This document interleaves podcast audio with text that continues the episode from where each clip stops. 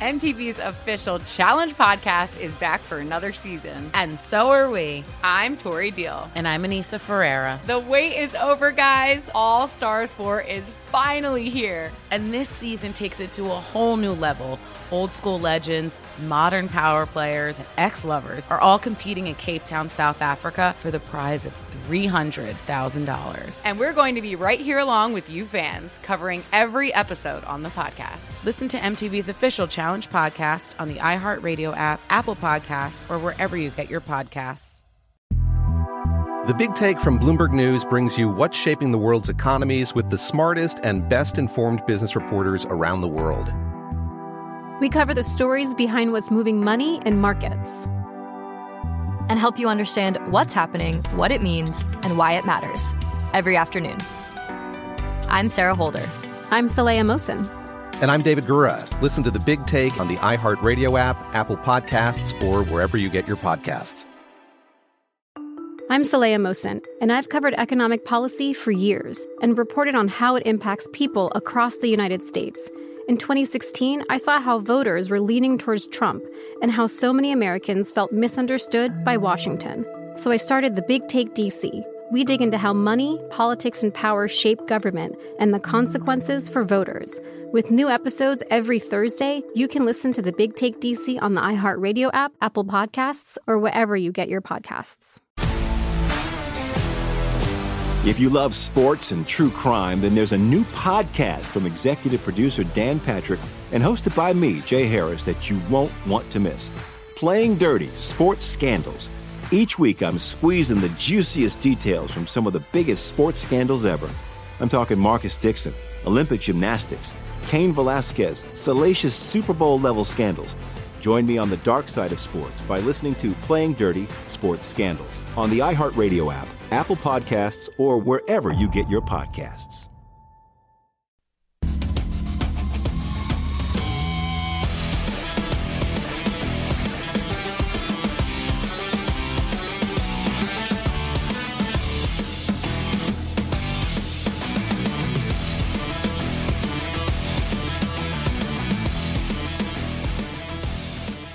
Back on VSiN's primetime action, Gil Alexander, Adam Candy, in for Matt Brown tonight, Daniel Alvari, and Kelly Bidlin, live from the South Point Hotel Casino here in Las Vegas, Nevada.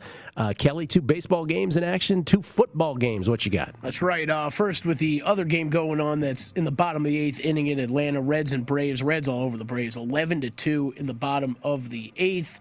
Over in the Field of Dreams game, it is 1-0 still, White Sox, as we are headed to the bottom of the third? No, top of the third. Headed to the top of the third. The White Sox minus 260 live, Yankees plus 210, and 8.5 is your live total. Redskins and Patriots, that is still 0-0, 6 minutes remaining in the first quarter in that game. Live numbers, though, up. Patriots minus 2.5 and 34.5 is your live total. The Eagles still with that 3-0 lead over the Steelers. Eagles a 2.5-point live favorite and 32.5 live total. Did the Patriots just go for it on fourth down? Checking right there, because I thought they had a 4th and 2, and now I see they're matriculating the ball down the field. So matriculating is back. Oh, no, I'm sorry. Matriculation season is back. Incorrect. Matriculation season. I'm sorry. From now on, it's like, not the NFL is back. It's matriculation season. That hit my ear such like a good football. Point by Danielle. We didn't use that word for 7 straight months on the show or whatever it's been. It must be football's back. Every once in a while, I'll get a tweet about that. People, you're not using matriculate correctly. It is a tribute to NFL Films footage of Super Bowl IV and the Kansas City Chiefs head coach Hank Stram strangely yelling happily at his team to keep matriculating the ball down the field. To this day, no one knows what the heck he was talking about, but we keep bringing it up. That one's fine, Danielle. The words that are forever banned from this show are elevation and altitude, because that conversation could not be brought up again. No, that was a heated debate on the show. We can't have that. So apparently Washington did miss a field goal. They tried to get on the board, but Dustin Hopkins was errant from 40 yards. And so that was the 4th down I saw up there, and then the Patriots took over. So the Patriots now in Washington territory, and that is, down at the 2-yard line. So the Patriots knocking out the door. Oh, but there's a flag. Oh, the laundry. And that's a hold. Adam got to get used to that as well. The old hold. Not used to the old hold, not used to laundry, and I'm hoping not to have to get used to the taunting calls that we've heard so much about. Jonnu Smith, by the way, newly acquired from last with the Titans, of course. He is the guilty party on the hold for the Patriots. As you know, we're going to see a lot of Hunter Henry and Jonnu Smith this year behind either Cam Newton or Mac Jones, and we're still waiting for Mac Jones to get into the game, get a look at him for the first time for the New England Patriots. Once again, the bets that we have tonight, I am on Jessica Pegula in Montreal in the tournament there, the Rogers Open. Jessica Pegula going up against Danielle Collins. I got Pegula at minus 143. I think she's a little higher than that now. I would play her up to minus 150. Collins has won 12 consecutive matches. She has won 2 consecutive tournaments. She has been unbelievable. But there's a lot of wear and tear on her body. She had to take a bit of an injury break yesterday. That's always questionable. You don't know if it's an injury break. You don't know if it's just someone buying time on a tennis court.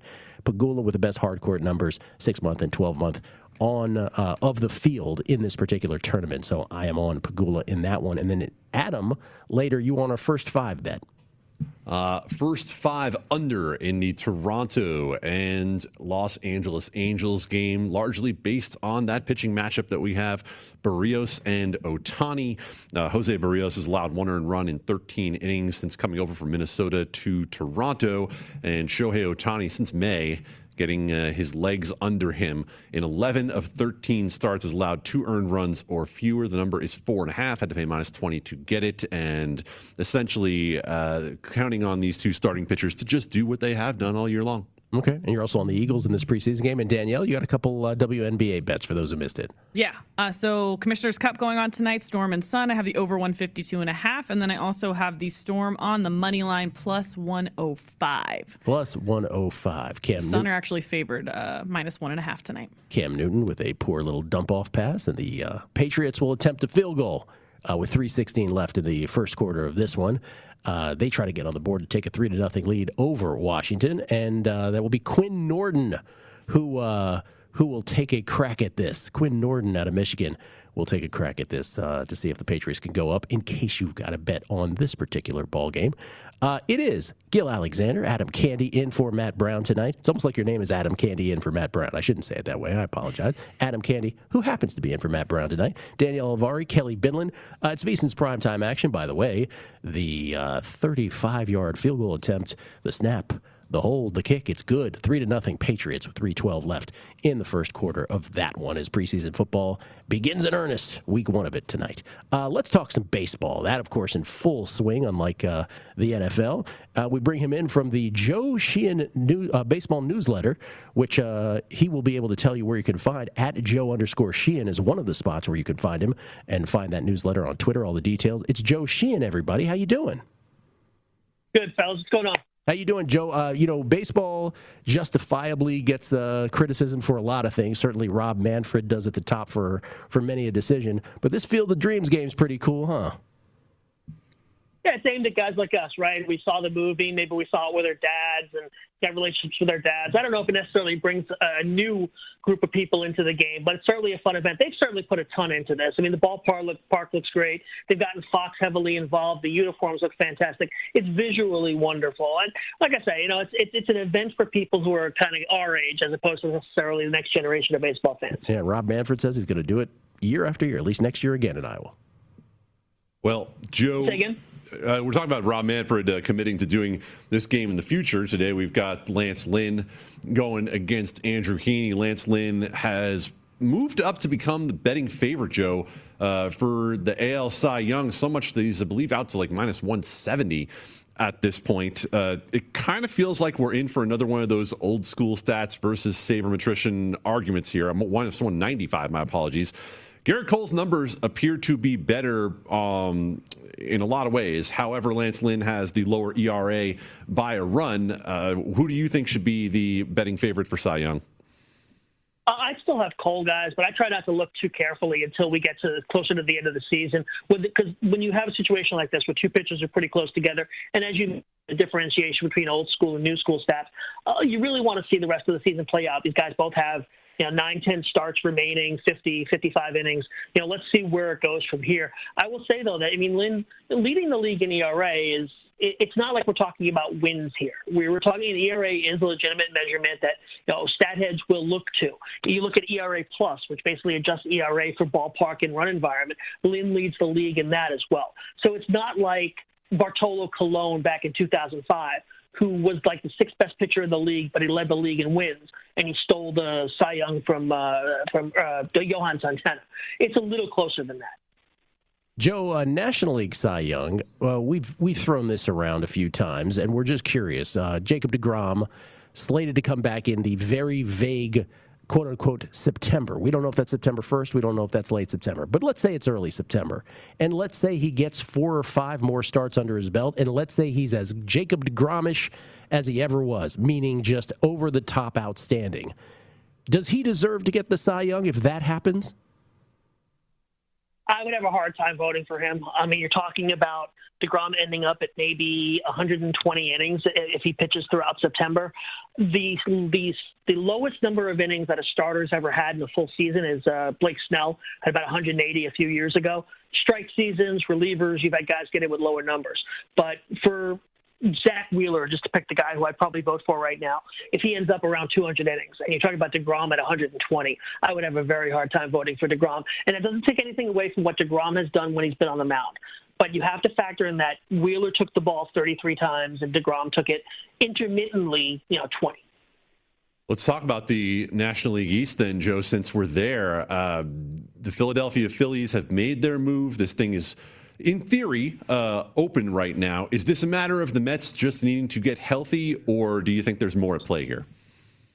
Yeah, I think the big variance, the big question mark in this division is how much are the Mets going to get in September from Jacob DeGrom? How much are they going to get from Noah Syndergaard, who might come back and pitch out of the bullpen? What is Carlos Carrasco, who had the rain-shortened start the other day, what's he going to give them over the course of the year? I think those unknowns with the Mets, with the injuries, when does Lindor come back and how does he fit into the team with Baez there now? There's just more question marks with this Mets team than we normally have with a team with 7 weeks to play. At the start of the year, I like the Braves. Of course, that was when they had Ronald Acuna Jr. and when we expected Mike Soroka to be back. They've held on in this division. There'll be a game behind the Phillies after this loss against the Reds today. But to me, I look at that depth, 1 through 26, and I like their team more than I like the rosters of the Phillies, who still have bullpen issues despite today's performance, and the Mets, who just saw these question marks. So for me, I look at the Braves as the better team. And also, guys, if you look at it, they have an incredibly soft schedule coming in. I think they play the Little Sisters of the Poor. They're going to play the Dyersville Little League All-Stars. They have an incredibly soft schedule. That's going to be a big factor. National League West, Joe, the Giants, the San Francisco Giants, almost 3/4 of the way through the season, the best record in baseball. And it's not getting shorter, it's getting wider between them and the Dodgers. 4.5 games now with just over 1/4 of the season left. And yet, in the National League West, you can still, in some spots, get the Giants at very short plus money. The Dodgers have never been lower to win the National League West. Is there a bet to be made there on either the Giants or Dodgers with this much runway left, in your opinion?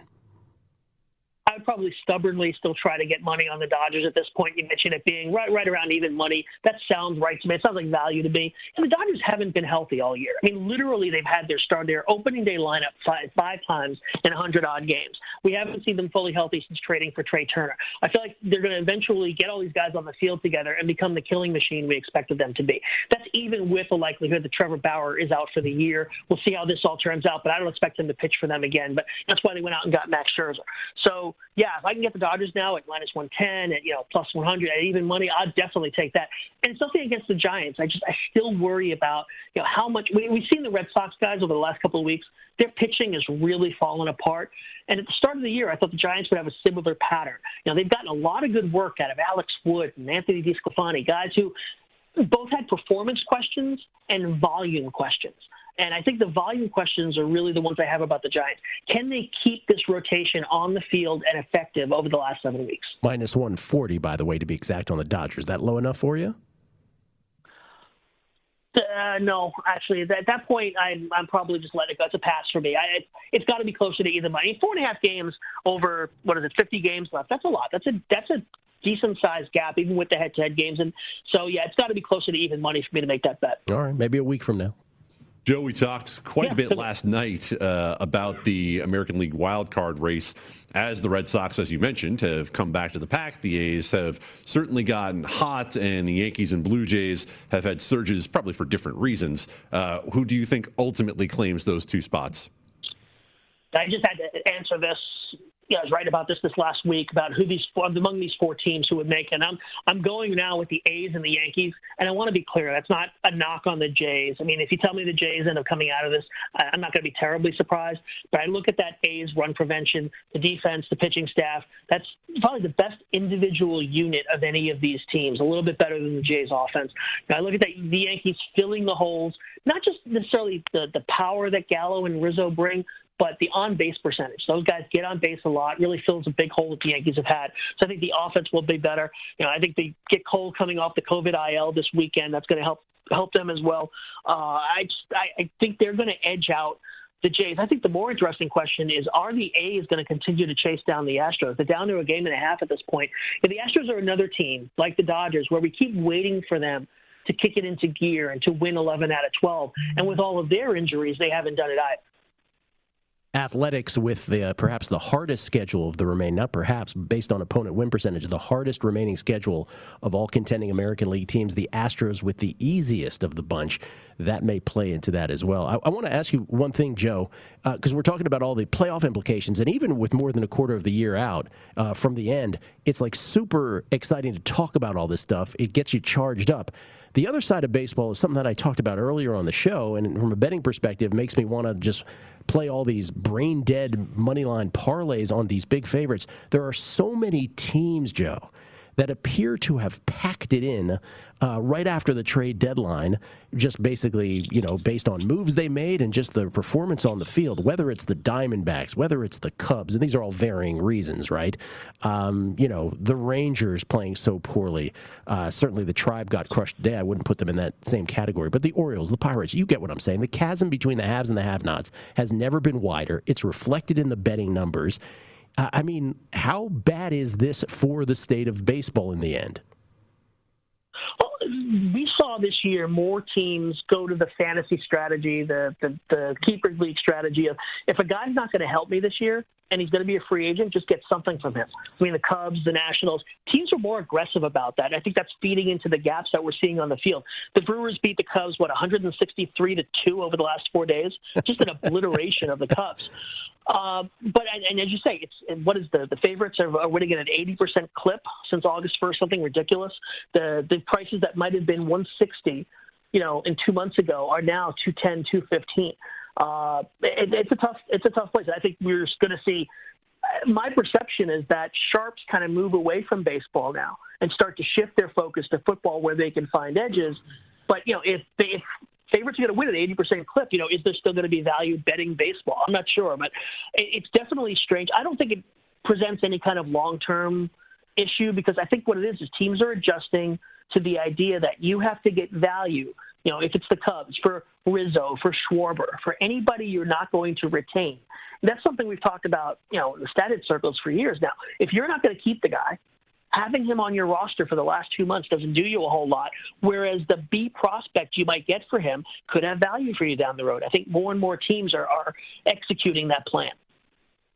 Joe, who would you include notably in that group? Gil and I were kind of speculating earlier on which teams were the fadiest of the fades. I mean, you have to look at the Cubs right now. They actually released Arrieta today after he got killed yesterday. Jeez. You look at the Nationals. The Nationals some days, are Juan Soto and what appears to be a pickup team from Northern Virginia. I mean, those are some ugly lineups they're running out there. I think like the Diamondbacks are more competitive. I mean, they had a lot of injuries and issues early in the year. I like some of the young talent. So as bad as they look on the field, I think they're a better team. I think they have better personnel than their record would indicate. I also look at the Rangers. Gibson obviously made them competitive one time every 5 days. Ian Kennedy was good for them at the back of the bullpen. Without him, that bullpen starts to look shaky. They couldn't score. I mean, they pulled out a one-run game in Seattle this week, but they lost the other two. Only put up one run today against Marco Gonzalez. I think that's another team. So I mentioned the Cubs, the Nationals, the Rangers. I think that Orioles pitching staff is really starting to fall apart. We saw John Means get knocked around today. They're another team that could now be as bad as we expected them to be. Joe Sheehan with a reference to the mean streets of Northern Virginia. Always love that, Joe. Appreciate that for those of us from that part of the country. Okay, let me ask you about this. By the way, Aaron Judge, 3-run shot off Lance Lynn. 2-out, 3-run shot. Top of the third there in Dyersville, Iowa. Yeah, good bet there. Lance Lynn giving up a pair of homers to Aaron Judge in his career coming in tonight. That is the third. There you go. I'm sure the fantasy folks were all over that, putting Aaron Judge in lineups tonight. Joe, last thing, and just we're sort of going ahead to the wild card game. That's what makes this so awesome. It's a one-off when we get there. And if the Dodgers are involved, who do they start? Do they start Cy Young contender Walker Buehler, or do they go with Max Scherzer? If they get to choose, I think they would go with Scherzer because of his experience in big games. I think that's going to matter to Dave Roberts, who has stathead tendencies and also kind of still buys into a lot of the older stuff. In the reality, though, it may come down to how does the season end? Are they trying to get to that playoffs? Are they trying to win the division in the final couple of games? Are they trying to win the home field advantage of the wild card? Do they have to use Scherzer or Buehler on rotation Saturday or Sunday before the wild card game? So until I know this is a choice for them, I'm not really sure I'm worried about it too much. The rotation and how it plays out at the end of the year probably dictates the thing for them. I'll tell you for the Dodgers, though, the nice thing about them is that they go to the wild card game. Typically the penalty is, hey, you don't get to use your ace. Well, they basically have co-aces now. So whoever they have to start in the wild card game, they're still getting Buehler in 1-5 in the division series, or they're getting Scherzer in 1-5 in the division series. As much as that trade helps them chase down the Giants, it will make a huge difference for them in the postseason. So true. An embarrassment of riches. It absolutely is. Joe, you mentioned both the Dodgers and the Astros as teams were kind of waiting for that switch to flip all the way and maybe get turned up to 11. Which do you think is the more likely of the two to go there? The Dodgers, just because of the baseline talent level, that second-tier talent level is so good. I mean, the Dodgers bench is probably better than the Rangers lineup at this point. The Astros will eventually get Bregman back. I think that's the thing they're waiting for. That will help their offense considerably. But just the baseline talent level tells me it'll be the Giants. Although you mentioned the schedules are a big thing. The Astros are going to hit some stretch here where they play the Rangers and the Royals and the Orioles and get to pile up a lot of wins. So I think the Dodgers are the better choice, but if you factor in the schedule, the Astros are probably right there with them. Joe Sheehan from the Joe Sheehan Baseball Newsletter. Joe, tell everybody how they can get that. Check out JoeSheehan.com. You see everything I do. I've got a complete piece there from last week that I wrote about 6 teams that are going to miss the playoffs. Get subscription information on there. There's also an email link, so if you want to ask me any questions, go through that. Thank you, Joe. We appreciate it. We'll talk soon. Thanks, fellas. Take care. Joe Sheehan, everybody. Joe_Sheehan on Twitter is where you can find him. Mac Jones in for Cam Newton. Taylor Heineke in for Ryan Fitzpatrick. That's where we stand in the Patriots Washington football game, and I have been glancing. We're obviously talking to Joe Sheehan at the same time. Watch what's coming, Gil, because I can see the future. Oh no! But I was going to say Mac Jones looked pretty good, so this is an attempted field goal. But I'm guessing some shenanigans might take place. Are there shenanigans? Is there going to be tomfoolery in this preseason? Oh, here we go. Lining up to kick a 50-yarder, the snap, the kick. Right down the pipe. Okay, never mind. Wow, that's what you wanted us to watch. Apparently, we're having some issues on the look-ahead future board here. By the way, I saw a 3-2 score. That would have been a shenanigan. That would have been fun. By the way, Norden drilled that. What a great kick that was from 50 right down the pipe. We'll come back. We'll update all the bets that we got going on, and then some Rookie of the Year odds in the NBA in tribute to Summer League. It's VEASAN's Primetime Action.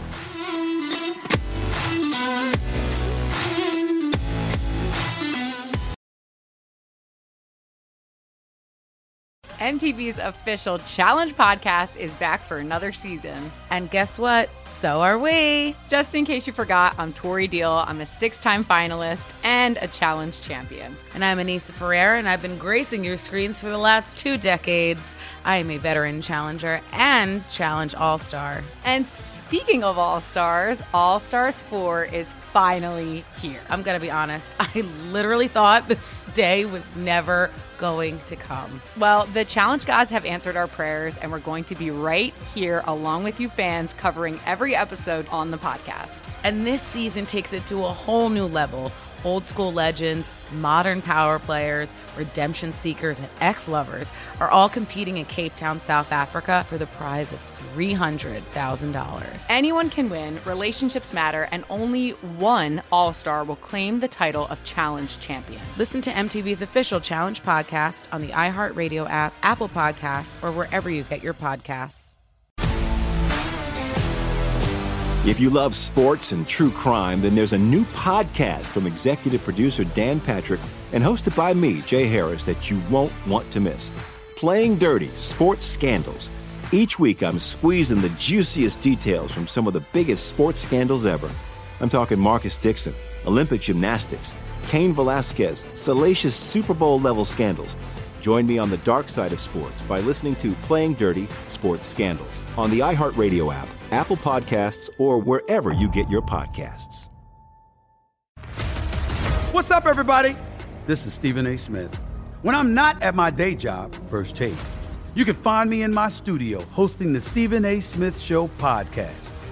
Tune in every Monday, Wednesday, and Friday, at the very least, as I bring you all new episodes that feature the biggest headlines in the world of sports, pop culture, business, and politics. You'll hear my unfiltered opinions on those nauseating Cowboy fans, the chaos in Washington, D.C., and trending topics on social media, as well as my straight shooter interviews with top celebrities and game changers. And I occasionally give out love advice. Yes, it's true. If you want to know my true feelings about something, I'll give it to you straight. So, listen to the Stephen A. Smith Show podcast on the iHeartRadio app, Apple Podcasts, or wherever you get your podcast. From LinkedIn News, I'm Jesse Hempel, host of the Hello Monday podcast. In my 20s, I knew what career success looked like. In midlife, it's not that simple. I've been a journalist for 2 decades, writing cover stories for Business Week, Fortune, and Wired. And now, every Monday, I bring you conversations with people who are thinking deeply about work and where it fits into our lives. Like Microsoft CEO Satya Nadella on growth mindsets. The learn-it-all does better than the know-it-all. Or MacArthur Genius winner Angela Duckworth on talent versus grit. Your long-term effort and your long-term commitment are surprisingly important. Each episode delivers pragmatic advice for right now. Listen to Hello Monday on the iHeartRadio app, Apple Podcasts, or wherever you get your podcasts.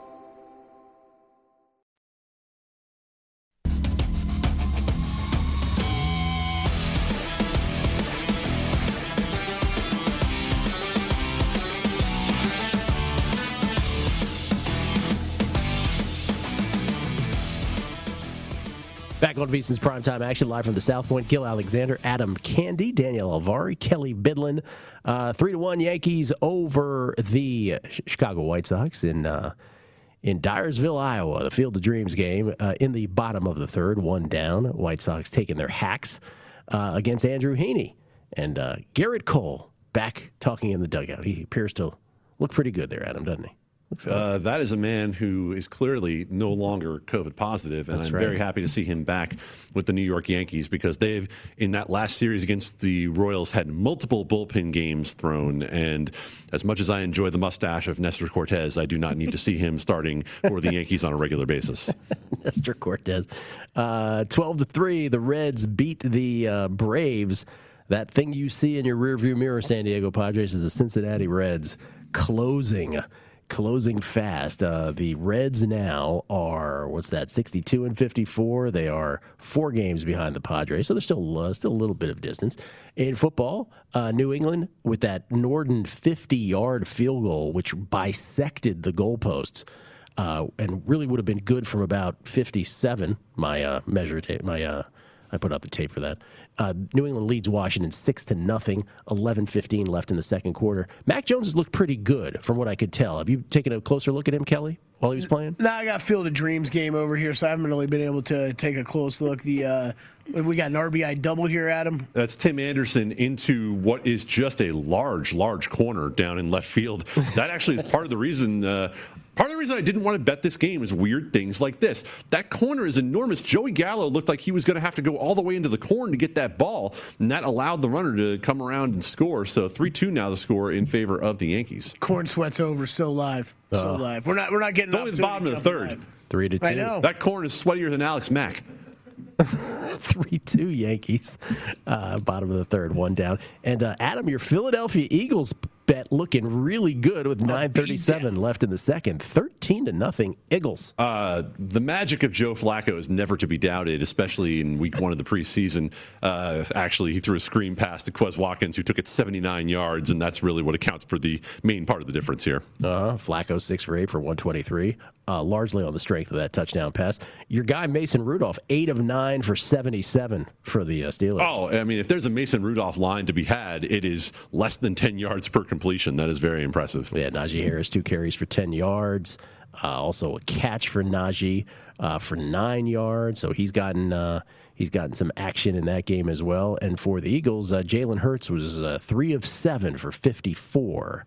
That is his stat line. What is like the? I just pulled up this box score too. I got to find out what the time of possession difference is, because it looks like nobody. These Steelers with more time in possession, 10:43 to 9:40. And you look at that box score, and it looks like there's been all the actions on the Eagles side. Kelly, if you want to know what's going on with Pittsburgh, you just need to look at what the Raiders have done the past few years, because it's essentially the exact same thing. They control the ball and then never score. That's exactly what's going on right now, is that they're going to run Najee Harris. Mason Rudolph is going to throw horizontally, and that's going to be what they do tonight. East-west throwing. Mac Jones, by the way, 2 of 5 for 20 in the early going. I'm sure we'll see quite a bit of Mac Jones tonight. Do your thing, Taylor Heinicke. Oh, you don't want to face Taylor Heinicke in a preseason game, I'll tell you that right now. Or in a playoff game. Especially when he's hitting pylons. Danielle, has your game started or not yet? No, it'll get underway in the next 30 minutes. It's on Amazon Prime, actually. Oh, is it? And you were on a podcast. Would you like to share, talking WNBA? Yeah, with our senior NBA analyst, Jonathan Von Tobel, JVT, has a podcast, Hardwood Handicappers, and we were on there this afternoon talking about the WNBA. That's awesome. Yeah. So Hardwood Handicappers with Jonathan Von Tobel. Daniel Alvari, his guest, talking WNBA. Available where all podcasts are distributed, as they say. Or maybe just I say. And again, my tennis match has not started yet either. That's coming up a little later on tonight. Jessica Pegula against Danielle Collins. It's a 6-syllaber? Yeah, oh, no, okay. Yes. That's based on the Danielle Alvari syllable method. Right, I should get the victory. I should get the victory tonight. And somehow I overcame 10-syllable Anastasia Pavlyuchenkova last night. Yeah, I can't explain that one to you. Also, make sure you don't shorten it to Jesse. You need all 3 syllables from Jessica. You need every syllable you can get. Jessica Pegula against Danny Collins. Against Danny Collins. Danielle, you don't like Danny, do you? You don't like that for you, do you? I hate it. Yeah. But it's funny because I have a best friend named Danielle as well, and she goes by Danny. Do you tell her you hate it? You hate Danny when you say that? She's like, that's fine. I claim it. She claimed it. Stay on your side. Stay on your side. Okay, we'll come back, and we will look at NBA Rookie of the Year odds. Kenny White was on the show yesterday. He talked about how he's handicapping Summer League. Some of these ball players are showing out, as the kids say. We got Rookie of the Year odds to correspond. We'll look at those next. VSiN's Primetime Action.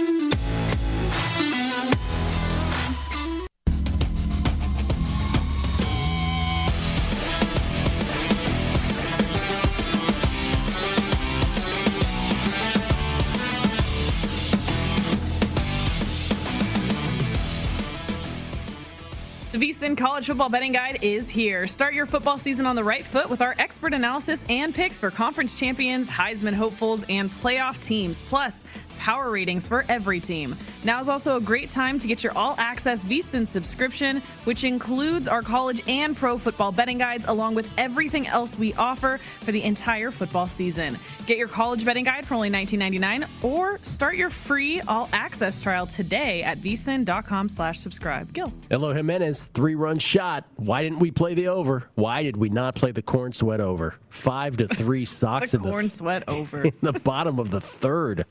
They're on pace for 24 runs this game.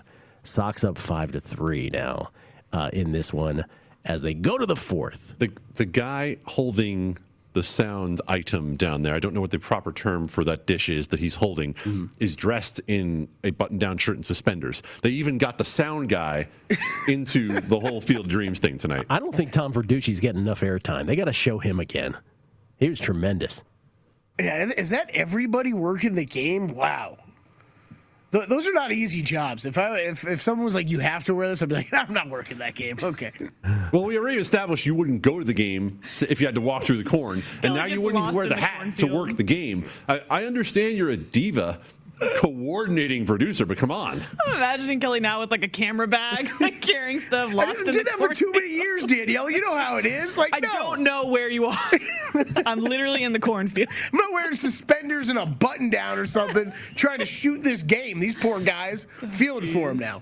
Kelly in the old Sox uniform is still the best image, with the bat coming out of the cornfield. Yeah. Where's my seat? With a big cigar, chewed down cigar. We really missed an opportunity for the intro of this show tonight to have all of us walking out of the cornfield, right? Yes. Handlebar terrible. Mustaches. Would have been awesome.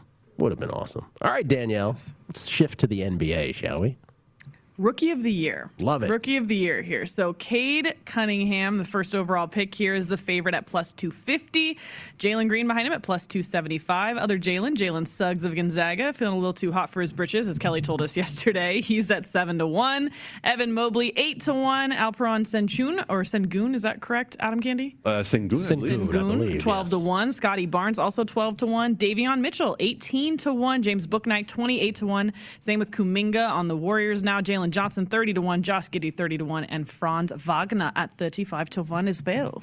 My initial reaction to this was, I know who Kelly's betting, which of course meant that I think Kelly was betting Jalen Green at +275. But Kelly, you said you were hoping for a better number when you went there. Yeah, I went to go bet this last night finally, because we've been talking about it the past couple of days. This kid's incredible. We're in the 8:31 left in the second quarter of their game against the Raptors right now. He's already got 8 points, 2 rebounds. He's one of my favorite, just pure scorer type of a J.R. Smith or a Lou Williams. The assist numbers don't go very high. You know, it's just he's taking all these shots, but man, he has been smooth. I went to go bet it last night, Gil. Those odds have been cut short. He's the guy that everybody's betting right now, as they should be. I might still bet it, but I'm gonna see the rest of the summer league play out here. I doubt 275. I doubt you're not gonna be able to get that in a week or two still. The consensus revelation of summer league thus far, though, has been his teammate Alperon Sengun. Who people did not expect to see this kind of game from him. He's 12-1. Might that be something you'd be interested in? That is the one that from everybody that, and we haven't gotten a chance to get out to Summer League yet, but everybody that I have seen reporting, covering it, consensus, he has been the most impressive guy at Summer League so far, which I found interesting. Like you said, we really didn't think we were going to see a ton of him. Mm-hmm. I'm not jumping at betting yet, but wouldn't be, if people want to go that way, wouldn't shock me at all. Again, that is the guy that I've read the most about this entire summer league, is really him and how impressive he's been. But whenever we talk rookie of the year, usually always talk scorers. And scoring, when I'm looking at scoring, it is going to be those top two names are probably going to do the most scoring this year. I'm also very interested in Jalen Suggs. We loved him coming out of Gonzaga, a player who can play both sides of the ball much better than the other two, a great defender, great perimeter defender, but made those comments the other day about how he felt like his offensive game was held back at Gonzaga, and the idea of that heading into the NBA. I hope that's not what he meant. I hope that's not what he meant. I take him at his word. I take him at his word. I think that Gonzaga team was packed with people. I believe that. Now he's going to go to a Magic team that's got nothing going on for itself. So I have a feel I might end up with bets on Jalen Green and Jalen Suggs in this market. I really like both of them. Mr. Candy? Only thing I would caution with all of this is make sure you know where the opportunity is for these players. Kelly just talked about there's nothing going on in Orlando. Both Suggs and Franz Wagner are going to get plenty of run down in Orlando. But there are three guys on this board. You look at Bouknight and Kuminga and Jalen Johnson and realize that those are contending teams. And the minutes are probably not going to be there for any of those guys to be able to show out. So, you know, Hornets, Warriors, Hawks should all be at least competitive this year. Yeah, Kuminga especially, right? Like, yeah. Just what's the path for him? No, and the great point by Adam. And there's another name you and I have talked a lot about on here, Gil, Davion Mitchell, he's another guy who's had a heck of a summer league, but kind of same thing. He'll get the minutes. But Sacramento's got to figure out how that backcourt's exactly going to work there, because he really is, as of right now, kind of the third guy. So how are they going to do that rotation? He'll definitely get more minutes, but same kind of thing is where I would stay away from him right now. Well, to that point, Kelly, he's not going to have the ball in his hands, no matter what. Now, Davion Mitchell is going to be a complimentary player. He's going to play off ball. He's not bringing the ball up, and you're going to see plenty of time for the top three guys on this board with them handling the ball. Yep. And there was nobody I liked coming out of the tournament more than Davion Mitchell of Baylor.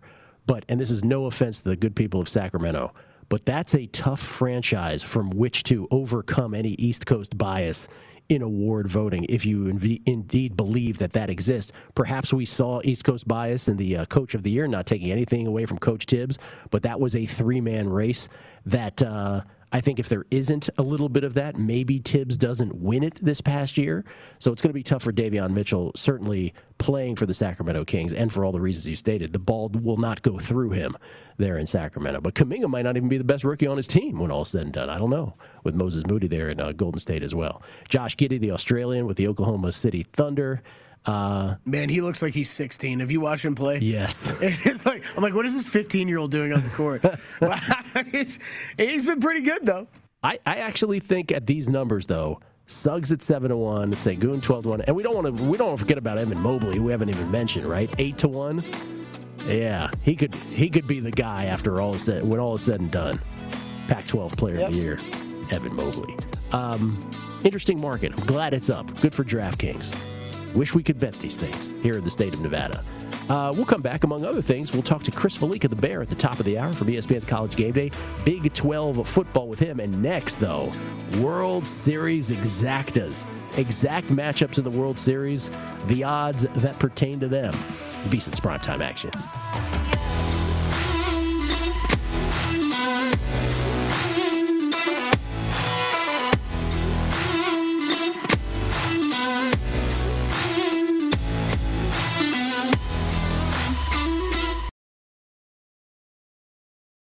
MTV's official Challenge podcast is back for another season. And guess what? So are we. Just in case you forgot, I'm Tori Deal. I'm a 6-time finalist and a Challenge champion. And I'm Anissa Ferreira, and I've been gracing your screens for the last 2 decades. I am a veteran challenger and Challenge All-Star. And speaking of All-Stars, All-Stars 4 is finally here. I'm going to be honest. I literally thought this day was never going to come. Well, the Challenge gods have answered our prayers, and we're going to be right here along with you fans, covering every episode on the podcast. And this season takes it to a whole new level. Old school legends, modern power players, redemption seekers, and ex-lovers are all competing in Cape Town, South Africa for the prize of $300,000. Anyone can win, relationships matter, and only one All-Star will claim the title of Challenge Champion. Listen to MTV's official Challenge podcast on the iHeartRadio app, Apple Podcasts, or wherever you get your podcasts. If you love sports and true crime, then there's a new podcast from executive producer Dan Patrick and hosted by me, Jay Harris, that you won't want to miss. Playing Dirty: Sports Scandals. Each week, I'm squeezing the juiciest details from some of the biggest sports scandals ever. I'm talking Marcus Dixon, Olympic gymnastics, Cain Velasquez, salacious Super Bowl-level scandals. Join me on the dark side of sports by listening to Playing Dirty: Sports Scandals on the iHeartRadio app, Apple Podcasts, or wherever you get your podcasts. What's up, everybody? This is Stephen A. Smith. When I'm not at my day job, First Take, you can find me in my studio hosting the Stephen A. Smith Show podcast. Tune Tune in every Monday, Wednesday, and Friday, at the very least, as I bring you all new episodes that feature the biggest headlines in the world of sports, pop culture, business, and politics. You'll hear my unfiltered opinions on those nauseating Cowboy fans, the chaos in Washington, D.C., and trending topics on social media, as well as my straight shooter interviews with top celebrities and game changers. And I occasionally give out love advice. Yes, it's true. If you want to know my true feelings about something, I'll give it to you straight. So, listen to the Stephen A. Smith Show podcast on the iHeartRadio app, Apple Podcasts, or wherever you get your podcast. From LinkedIn News, I'm Jesse Hempel, host of the Hello Monday podcast. In my 20s, I knew what career success looked like. In midlife, it's not that simple. I've been a journalist for 2 decades, writing cover stories for Businessweek, Fortune, and Wired. And now, every Monday, I bring you conversations with people who are thinking deeply about work and where it fits into our lives. Like Microsoft CEO Satya Nadella on growth mindsets. The learn-it-all does better than the know-it-all. Or MacArthur Genius winner Angela Duckworth on talent versus grit. Your long-term effort and your long-term commitment are surprisingly important. Each episode delivers pragmatic advice for right now. Listen to Hello Monday on the iHeartRadio app, Apple Podcasts, or wherever you get your podcasts.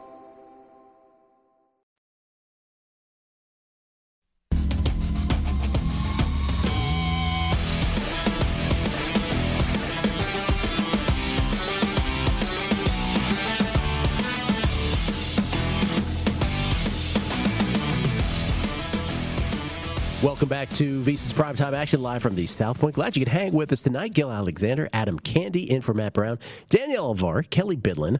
Watching some preseason football, watching the Field of Dreams game there in Dyersville, Iowa, and looking at some bets that we can possibly make as Taylor Heineke throws one over the middle. By the way, Patriots up on the Washington football team, 6-0 in the with a 2-minute warning upon us now in that ball game.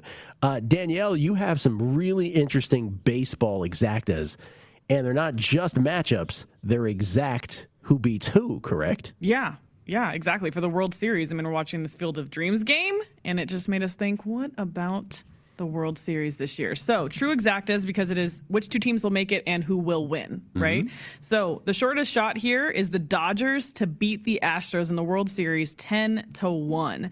The next shortest here, Astros to beat the Dodgers 11-1, or Astros to beat the Brewers, also 11-1. Then from there we have the White Sox to beat the Dodgers 14-1. We have Dodgers on here again to beat the Rays 22-1, Rays to beat the Dodgers 22-1. Lots of Dodgers action going on this board. Anything that jumps out to you initially? Well, the first thing that jumps out to me is that the best record in baseball, the San Francisco Giants, the shortest shot that involves them is the Giants to beat the Astros at 30-1. So that is a market reflection of folks really not thinking that the Giants pitching. Yeah, the Giants pitching doesn't stack up really. Starting pitching doesn't stack up in the postseason, which I don't disagree with, by the way. As much as I believe. Oh, by the way, Astros to beat Giants is also 30-1.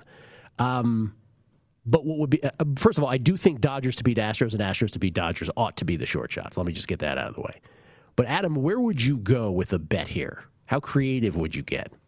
Well, I think it's a matter of figuring out who do you like in a short series, right? I would look at who I like right now, who's playing the best right now, who lines up the best for the playoffs, and when I look at teams that I like in the playoffs, again, you heard me bang this drum before the season, Gil. I'm going to bang it again. Bang it. The Milwaukee Brewers are set up as well as any team in baseball for the postseason. When they throw Brandon Woodruff, Corbin Burns, and Freddie Peralta at you as a 1-2-3, you are going to have a great starter in every game. Frankly, you're going to have as good of a situation as the Dodgers have with their starters every time out. And so I would be looking at the Brewers in some of these matchups.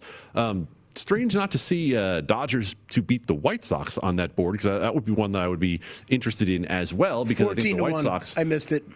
Okay, that's on me. 14. The reason that it's funny to me is because Kelly already lamented in the break that these were not just the teams that are in contention. Every team in baseball had an exact outcome. Every matchup combination possibility listed at BetMGM right now. So yes, it was a lot to sort through. And before Adam just said that, I'm like, I clearly missed Dodgers beating White Sox on here. So yeah, that is 14-1. All right, so that gets you that number, Kelly. Gil, the one team, and tell me what you think about this. Mm-hmm. The one team I don't want any part of in any of these futures is the Rays. Ooh. I do not believe that the Rays, to me, feel like once you start to tax that bullpen throughout the course of the playoffs, it becomes less effective over time. Do you believe that the Rays should be as short as they are in some of these spots? That's an interesting point because the Rays obviously got to the World Series last year, but they did so with much bigger names in their starting rotation, right? So the Teflon thing this year where they're still, still sporting the best record in the American League, but Tyler Glasnow with Tommy John surgery, Charlie Morton ends up with the Braves, Snell ends up in a trade with the Padres. So they don't have that kind of stuff at the top of the rotation, and you think in the postseason that will finally come back to harm them. Well, keep in mind that last year it was a little bit more harmful because of the structure of the postseason, because of the fact that without travel, they were forced to play more regularly. There will be some more days built in this year. That being said, it is the fact that you have taken all three of those starters out. They could hide that bullpen a little bit more last year because you at least would get two turns of the lineup out of the rotation, guys. This year, take a look at who they're starting. They do not have a legitimate starting pitcher at all. They traded Rich Hill, who was the only starting pitcher they had. Everyone else they're starting is a 2 to 3 inning guy. Ryan Yarbrough, Andrew Kittredge have been getting the bulk of those. So McClanahan as well. So I don't see it with the Rays.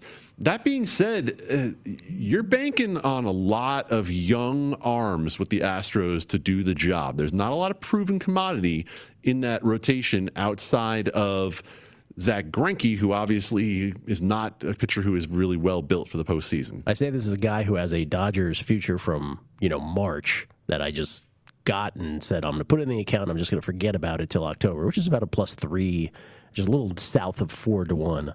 Where is the Brewers to beat the White Sox, Kelly? What is that number? Because I don't see that listed. White Sox, another team very well built for the postseason. Yeah, and now, of course, with Craig Kimbrell at the back end, here's a long fly ball, deep right field, into the cornfield, gone, a 2-run shot for the White Sox, 7-3. That's Sebi Zavala. Sebi Zavala, who hit the 3 homers that one day? Over's good. Over is, if you have the 10, it's a push now.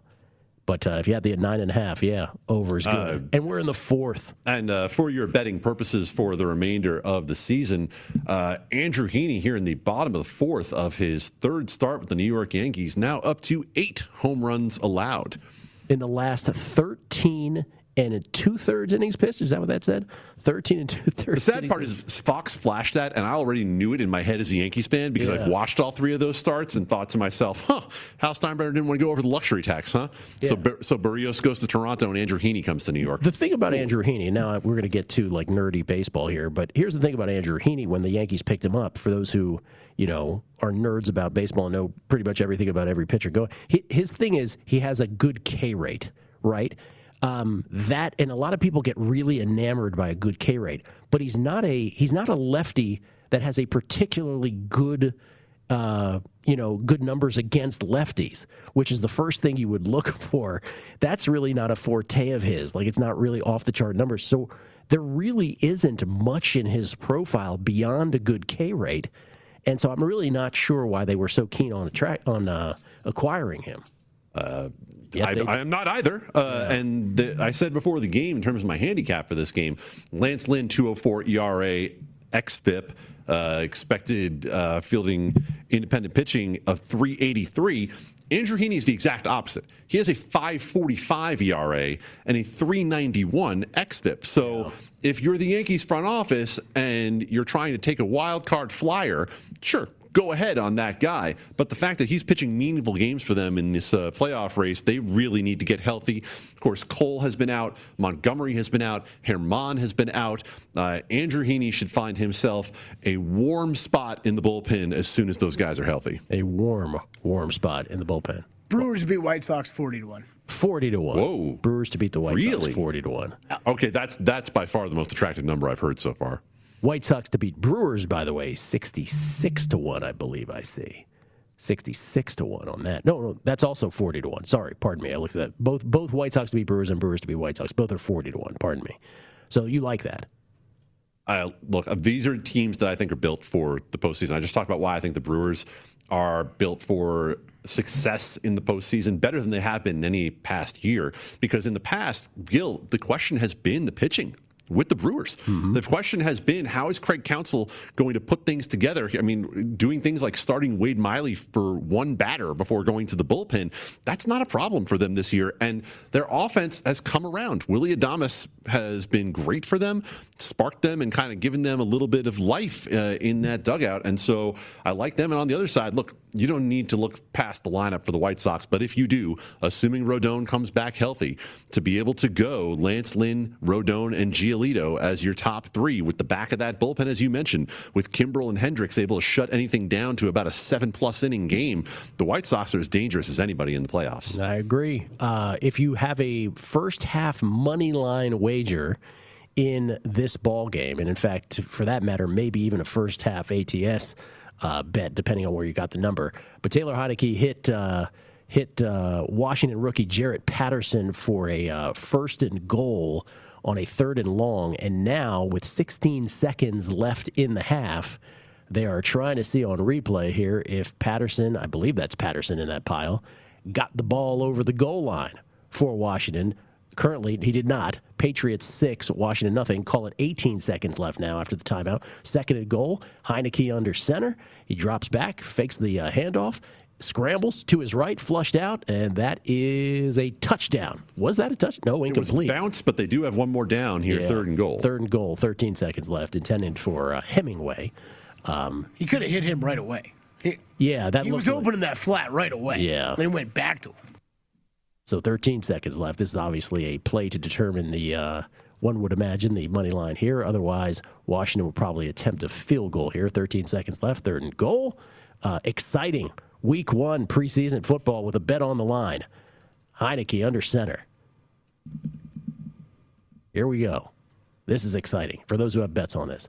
They're going to try to run it in, and they get there. That looks like 6 points. I believe they do get there. There you go. But, of course, subject. Got to get through the extra point here. Subject to replay. Get the license plate on who carried that football. I could not tell. But it looks like Washington is in, subject to replay. So 40-1. We say White Sox, Brewers, either way. Brewers beat White Sox is how I would go, 40-1. But White Sox, Brewers also the same number. No, I don't mind that combination at all. And for those who are saying, well, wait a second, you've been talking up the Giants. Why aren't you talking about the Giants? In part because this team, I don't think, is built the exact same way in with that starting pitching as some of these others are. Kevin Gausman has been outstanding. Behind him, it is question marks in terms of postseason success. It is the reason why I recommended a Giants to make the playoffs bet at 8-1 before the season on this show, but did not get friskier beyond that for the exact same reason that you just mentioned. Pretty interesting, though. Giants to beat the Yankees, just there at the bottom of the screen, 80-1. Just want to point that out, just in case. 6-6 pending the extra point there in Foxborough. In the rain, by the way, in Foxborough. We'll come back. Chris Malika, the Bear, from ESPN's College Game Day, talking Big 12 football with us next on VSiN's Primetime Action.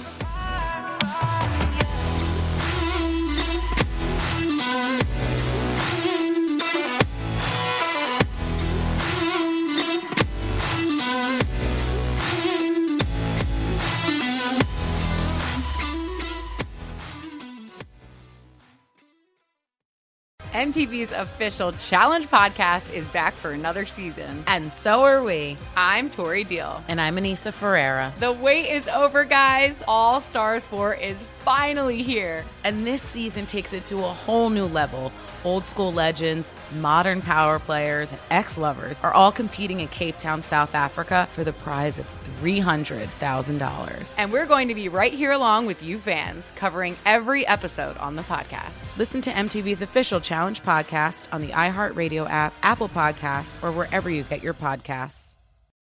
I'm Saleha Mohsin, and I've covered economic policy for years and reported on how it impacts people across the United States. In 2016, I saw how voters were leaning towards Trump and how so many Americans felt misunderstood by Washington. So I started The Big Take DC. We dig into how money, politics, and power shape government and the consequences for voters. With new episodes every Thursday, you can listen to The Big Take DC on the iHeartRadio app, Apple Podcasts, or wherever you get your podcasts. The Big Take from Bloomberg News brings you what's shaping the world's economies with the smartest and best-informed business reporters around the world. We cover the stories behind what's moving money and markets and help you understand what's happening, what it means, and why it matters every afternoon. I'm Sarah Holder. I'm Saleha Mohsin. And I'm David Gura. Listen to The Big Take on the iHeartRadio app, Apple Podcasts, or wherever you get your podcasts. If you love sports and true crime, then there's a new podcast from executive producer Dan Patrick and hosted by me, Jay Harris, that you won't want to miss. Playing Dirty: Sports Scandals. Each week, I'm squeezing the juiciest details from some of the biggest sports scandals ever. I'm talking Marcus Dixon, Olympic gymnastics, Cain Velasquez, salacious Super Bowl-level scandals. Join me on the dark side of sports by listening to Playing Dirty: Sports Scandals on the iHeartRadio app, Apple Podcasts, or wherever you get your podcasts.